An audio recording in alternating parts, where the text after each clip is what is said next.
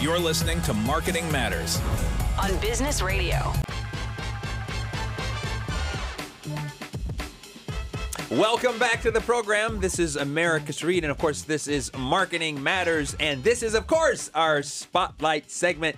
I am absolutely blessed and grateful because I am joined in the studio with my good friend Lee Applbaum, Chief Marketing Officer at Wheels Up. We'll be taking your calls at 1 844 Wharton. That's 1 844 942 7866. Welcome to the program, Lee.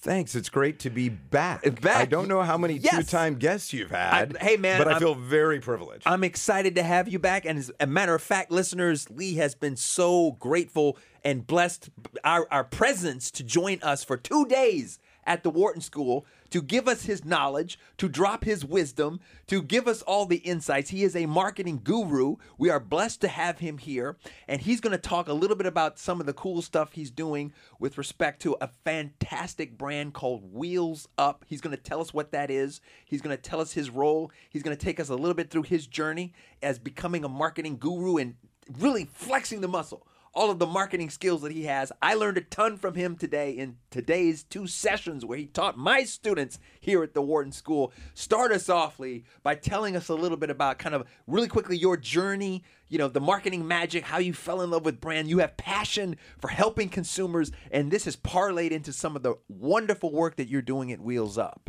Yeah, well, first of all, flattery will get you everywhere, Americus. So th- th- thank you very much uh, teeing, teeing that up. And uh, I'm glad you have no energy this uh, afternoon as, yeah. as well.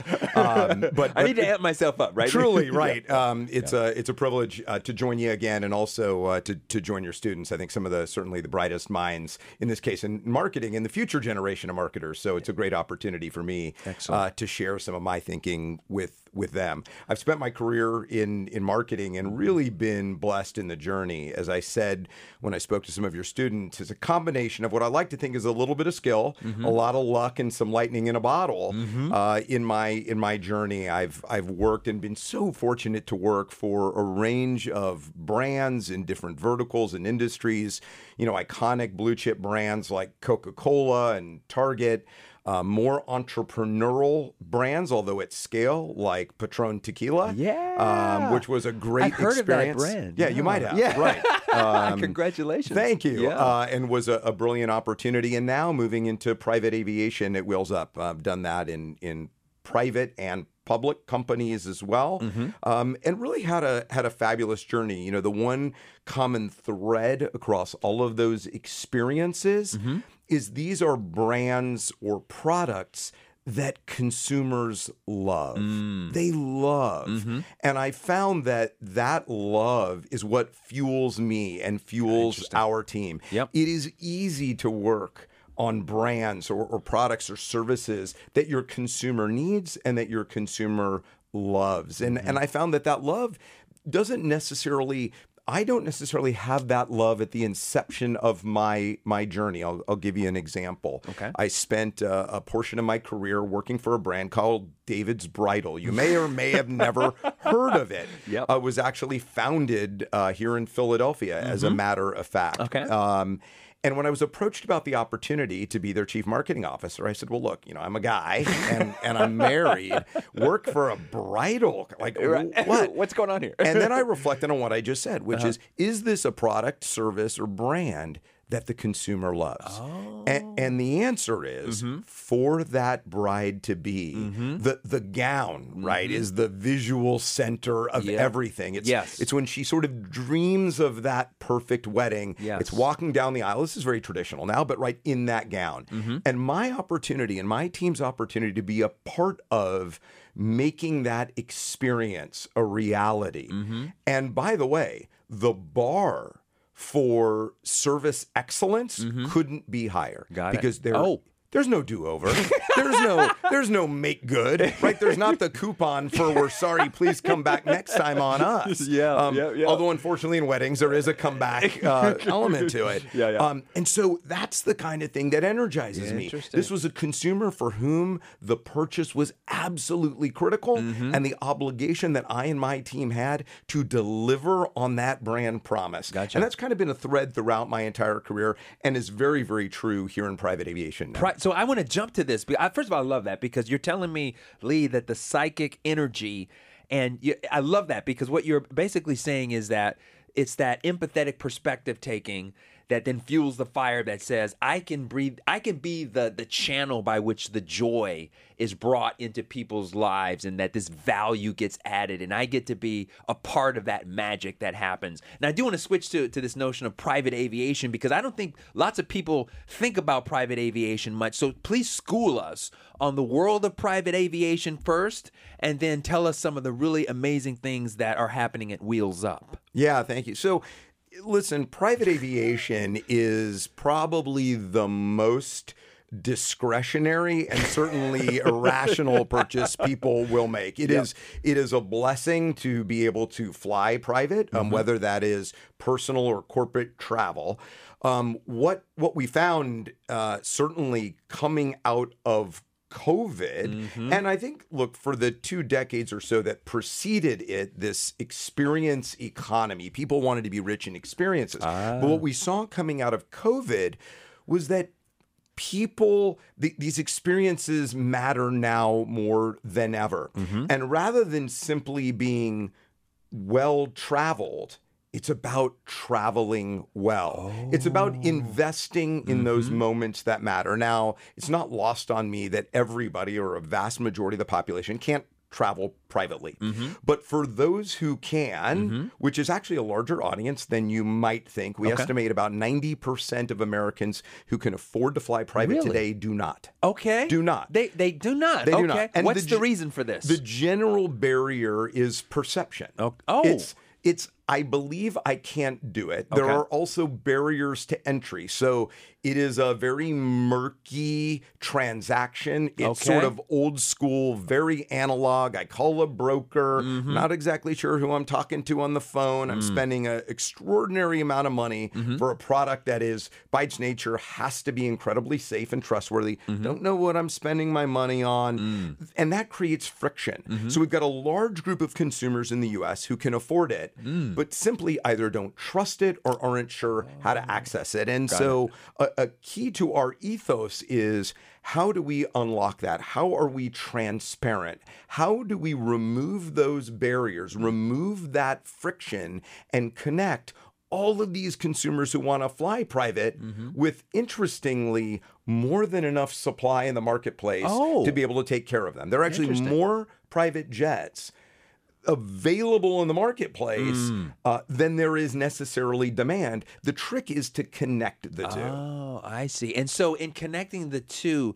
Lee, what? How would you characterize? Because this wheels up is the is the mechanism that's going to be the thought leader, the brand that really creates this opportunity to reimagine private aviation. Do you have in your mind, you and your colleagues, how you frame the the mission? Yeah. and the ethos of, of, of this connection. I know it's a very technical uh, uh, exercise to be able to to put planes and people together, but first talk about the vision and like how you see and why it's different from other things that consumers may perceive as part of uh, the travel experience and maybe why they haven't considered it or don't trust it, for example. Yeah, in, in every way, private aviation is antiquated, which Mm-hmm. is ironic because the products, the actual aircraft, are incredibly sophisticated and very, very safe.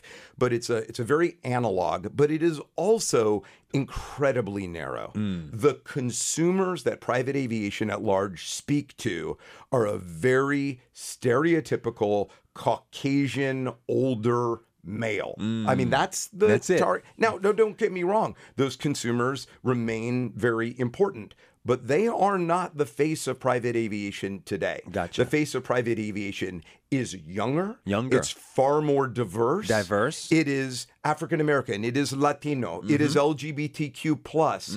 It is not the traditional view, and so.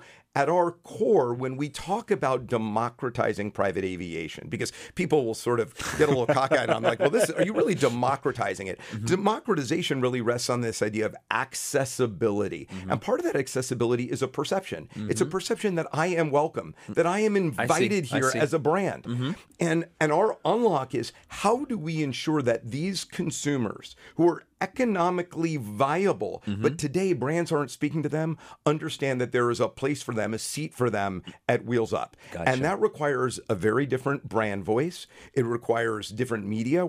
Meet these consumers where they are. Mm. It has very different messaging, tone of voice, the visuals. Mm-hmm. It also requires a very fundamental look inside at our business and brand. Look, it's very easy to do a photo shoot with diverse customers and all of a sudden say, oh, look at us, we're a diverse brand. Welcome to Right. Mm. Wheels Up. That's not where it really matters. People see right through that see and through they it. should.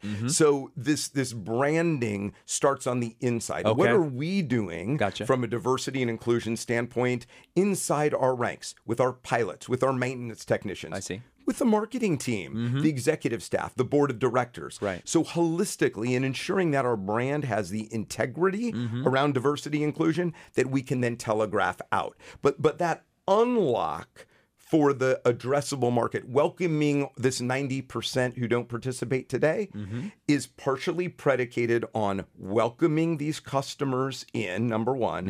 And then number two, the harder side um, is facilitating that through technology. So actually connecting these consumers with the aircraft becomes difficult. And Difficult. so if you think about Uber as Yeah. an as an analog, Mm-hmm. I mean what that company has done to transform the space is nothing short of remarkable. But on a comparative scale, quite easy Mm. because the logistics of moving cars Mm. is fairly straightforward Mm-hmm. compared to aircraft. You have aircraft moving all over the world, you're not sure where they're going to be, and the cost of moving those aircraft is exponentially more expensive. Mm-hmm. So there is an art around the brand Mm. and a science around facilitating that brand and its connection with people that gets very complicated and also really exciting. Amazing. Listeners, if you're just joining us, we are speaking with Lee Applbaum, who is joining the Wharton School over the next two days, guest teaching at the Wharton School, dropping his knowledge about the amazing work that he does and an amazing brand called Wheels Up.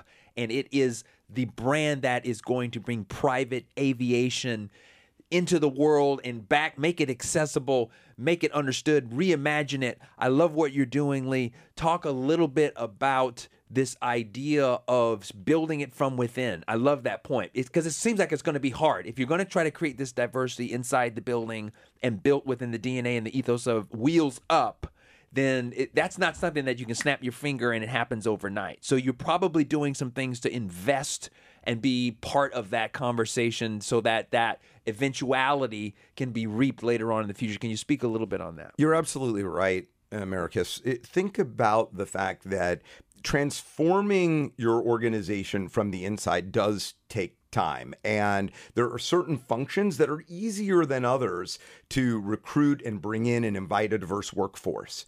There are other things that have a much longer lead time. Let's think about pilots for just a 2nd who are the the heartbeat of our organization. Without your pilots, nothing happens. They're technically trained, um, you know, remarkable individuals. But if you don't have it, and pilots aren't something you usually decide at the last minute, hey, I'm going to be a pilot. many of these, many of these men and women have aspired to be professional aviators all of their lives. They've, mm-hmm. they've dreamed since being little kids mm. about flying or flying for others. Mm-hmm. So when you think about the diversity agenda and imperative, mm-hmm. we've got to actually begin inspiring I see. diverse youth. Got it. Let's start talking to children Yep. now. But that may not manifest itself for two decades. Gotcha. And and the fact is there are some very stereotypical career tracks Mm-hmm. uh, that we've got to break that mold on. And so we are investing now in young aviators Gotcha. that look different than today's aviators to be quite frank. Um, but that means that it is a there's a very very long lead time for that transformation. But we're committed to doing that. And then look, there are other functions where there are there's a diversity in demography, a diversity in thinking that's out there today, and it's just a matter of going out to the world and bringing that talent in. I love that, Lee, because what you're talking about is it's the interface of the understanding of doing the right thing, but also doing the right thing societally for stakeholders, for the brand, for the mission, for the ethos. It's trying to triangulate all of these aspects to build something that's special and authentic and has a, a deeper soul to it. I love that absolutely. Talk a little bit about this idea of the challenge of because I think people often have in their mind because it's a, a kind of archaic old perception. You know, how do you overcome? Because there is this sort of wealth shaming problem that's out there. You know, people. You know, everybody hates people with money until they have money. so, so like, how do we how do we begin to reimagine? How do we how do we rebrand private aviation first, and then in parallel, you know, build the wheels up brand? Yeah, it's an excellent question, and you know, doing right and making money are not at odds. In fact, they're very complementary. You're the the the more profitable you are as a company, Mm. especially as a publicly traded company, which Mm-hmm. we are. The more we are able to invest in the things that are doing right. So things like ESG and environmental and Oh, social responsibility, Mm-hmm. for example, and those things are are critically important. But but part of that is recognizing that we and our consumers truly are are blessed to be able to fly private. And with that, we see a real obligation to mm-hmm. invest in mm-hmm. and give back to ah. the communities that we serve, the customers that we serve, things that we are doing in philanthropy, for example. So work that we do, one example is Feeding America.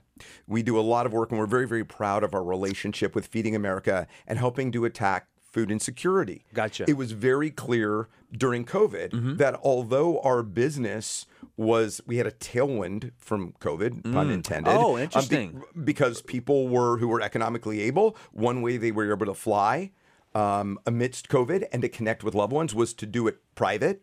We also recognize that there's another side to that, which is now more than ever there we're food insecure Americans. So, what could we do to turn that benefit that we got from our customers during COVID into helping those less fortunate? And so, partnering with Claire Babineaux and with Feeding America to give back. And we did that directly through either cash donations, we did it through mobilizing across our 2,000 employees Ah, by interesting. activating some of our brand ambassadors Gotcha. to come out and speak about and contribute to food insecurity. Gotcha. Those are ways in which I think we can balance this dynamic tension between the benefits the affluent are afforded or have earned and the responsibility to give back. Gotcha. Listeners, if you want to join this conversation, 1 844 Wharton is the number. That's 1 844 942 7866. Let's jump to the phone lines. This is Brian from West Palm Beach, Florida. Hi, Brian. Do you have a question for Lee? Hey, good evening. Uh, gr- yes, I do. I'm just curious. Obviously, you have an affluent, a more, I'm going to make a, an assumption here, uh, a more mature demographic is a generalized statement uh, as a base. Do you, is metaverse at all a priority with you all right now? What are your thoughts on that kind of forward looking? Mm-hmm. Yeah, there's so much talk. Great question. So much talk about the the metaverse. Yes. Um, we are by nature. These experiences are very visceral. Yeah. I mean, you're you're flying on a private jet, which is uh, still a pinch me experience, Got and it. you're traveling. You know, we remind ourselves all the time that although we are flying people, what we're really doing is facilitating these transformative experiences. Gotcha, gotcha. Which Look, I, I I love innovative technology by its nature. I'm fascinated by this notion of Mm-hmm. the the metaverse. Uh, I have a hard time believing that it will, at least for quite some time, a little bit of time. Mm-hmm. Fully supplement the experience of toes actually in the sand, the Yeah. warm sun, what Yeah. you felt, the altitude strain of being at Machu Picchu, Yeah. and that your heart was beating faster, Yeah. the air was thinner, the spiritual energy of being there. I'm not sure how you capture that in the Yeah, yeah. in the metaverse. Um, there's certainly some talk about could you be a private flyer in the metaverse? Interesting. And I think that's an interesting idea. Yeah. What I never want to do is close down innovative thinking. Got it. Um, but today we're focused on the very real, very visceral Mm. experiences. And again, coming out of COVID, if there was one lesson learned, is there is absolutely no substitute Mm-hmm. for human Ah. engagement and interaction. And at our very core, that is what we do. We connect Yep. people. Can that connection eventually happen over bandwidth?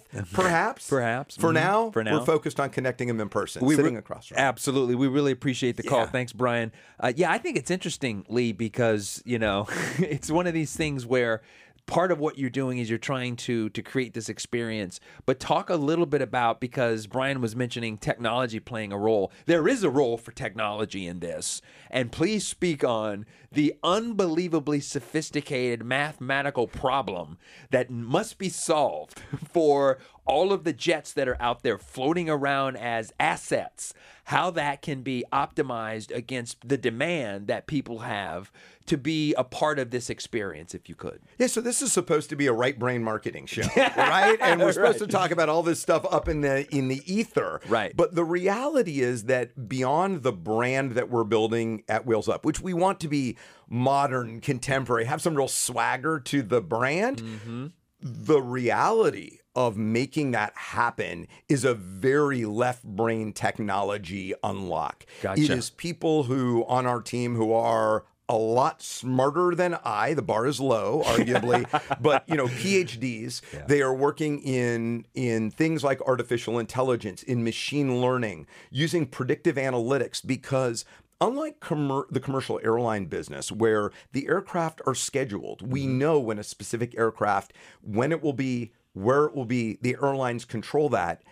Our fleet is floating. We don't know when the planes will be where until they are booked. Oh. And so oh. it is all about maximizing that asset utilization and making sure because it's very expensive when you fly an empty aircraft as you might imagine. You're still burning the fuel. Yep. you still have your pilots. You still have your crew. Um, the technology unlock is remarkably complex. Mm-hmm. Warren Buffett famously talks about the competitive moat that you build around a business. That's how you build these these sustainable Yeah. Mm-hmm. uh, businesses with market share. When we think about our moat, it's actually not the brand. It is technology. Uh-huh. It is technology. That is the unlock. I see. And that is why, quite frankly, nobody has disrupted private aviation. The I Wright gotcha. brothers were the first private flyers, right? They've been doing it for nearly 120 years. Right. But it hasn't been disrupted because the technology unlock is so complicated. Mm-hmm. It's, as I said, almost exponentially more complicated, say, than Uber Mm. or take Airbnb. A house is static, it is not going anywhere. We Uh-huh. Mm-hmm. Right. know where it is, Right. we know when it's booked. And if it's not available, it's not available in their inventory. Right. Uh, it's an, an amazing business that Airbnb has built, transformative, but the technology that sits behind it, much simpler by comparison. Mm-hmm. So it is a really complex problem we're solving, but when we do it, combined with the accretive power of the brand, Mm-hmm. that is the biggest, deepest, widest moat possible. Oh, I see. That's very, very cool. Lee Applbaum, who is the Chief Marketing Officer at Wheels Up, is joining us in the studio and at the Wharton School over the last two days, guest lecturing here. I want to ask a question because I think that you know part of on the on the demand side, one of the things that we've been speaking about word of mouth and not influencers, but advocates or what you refer to as ambassadors. Talk a little bit about how you develop on the demand side folks that are so passionate about Wheels Up and willing and so desired to jump into the community or the Wheels Up tribe, if you would. Yeah, beyond just the organic, say, social mentions that happen from our members and customers, people love to share photographs on on private aircraft, as they do in travel in general. It's a really cool experience, and they they want to share that with with others. We're we're so fortunate to have early round investors in our company and and later in our IPO who are really well known. They're the you know the Serena Williams of the world and the Tom Brady's of the world and the yep. Russell and Ciara Wilsons, Yep. um, who are investors, they are members, they are flyers, Mm-hmm. and their ability to organically share their experiences after a Super Bowl, after a Grand Slam win. Um, and by the way, they're not all athletes; they're artists, they're. Artists. chefs. Thomas Keller, Ah. guy's got eight Michelin stars. Ooh. To have Thomas talk about his experiences is a really organic way for us to share the brand with reach. But these aren't endorsers. These Right, are, are true ambassadors. They're members, and again, they're investors. So they do have an economic invested interest Mm-hmm. in helping evangelize the brand as well. And that's a really unique model. That's very, very cool. We've got about a minute left. Tell me what you see as the critical thing in the future that's going to be something that you're paying attention to in this travel space, in the world of private aviation, and continuing to build this out. Yeah, I think it goes back to what I said, which is about uh, this idea of diversity. It, it is, it's, I won't ever say it is overused, but I think some almost perceive it as cliche. I, I can tell you without hesitation that the only way you fundamentally transform and enlarge this industry and tap into the opportunity is simply to be more inclusive. Because the fact is, these people are economically available.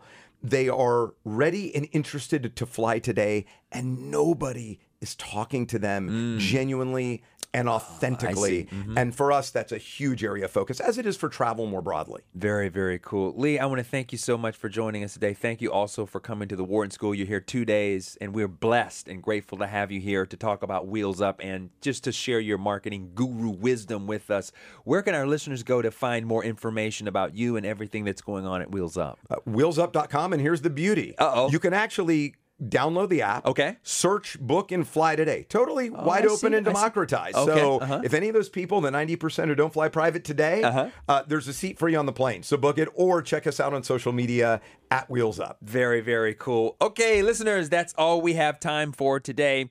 I want to thank our producers, Ms. Dana Cash and, of course, Dion Simpkins, who make the magic happen behind the studio wall and really make us sound really cool. Uh, we're here every Wednesday from 5 to 6 p.m. Eastern Standard Time, and, of course, we're replayed several times throughout the week. You can follow our show on Twitter at SXM Marketing, and you can follow Business Radio at SXM Business for more information about all our programming. And of course, check out our new website, SXMMarketing.com. And listeners, of course, I want to thank you for joining me today in the studio. Thank you for listening. We'll be back next week. Until then, this has been Marketing Matters. I'm Professor Americus Reed, Business Radio, Sirius XM, Channel 132.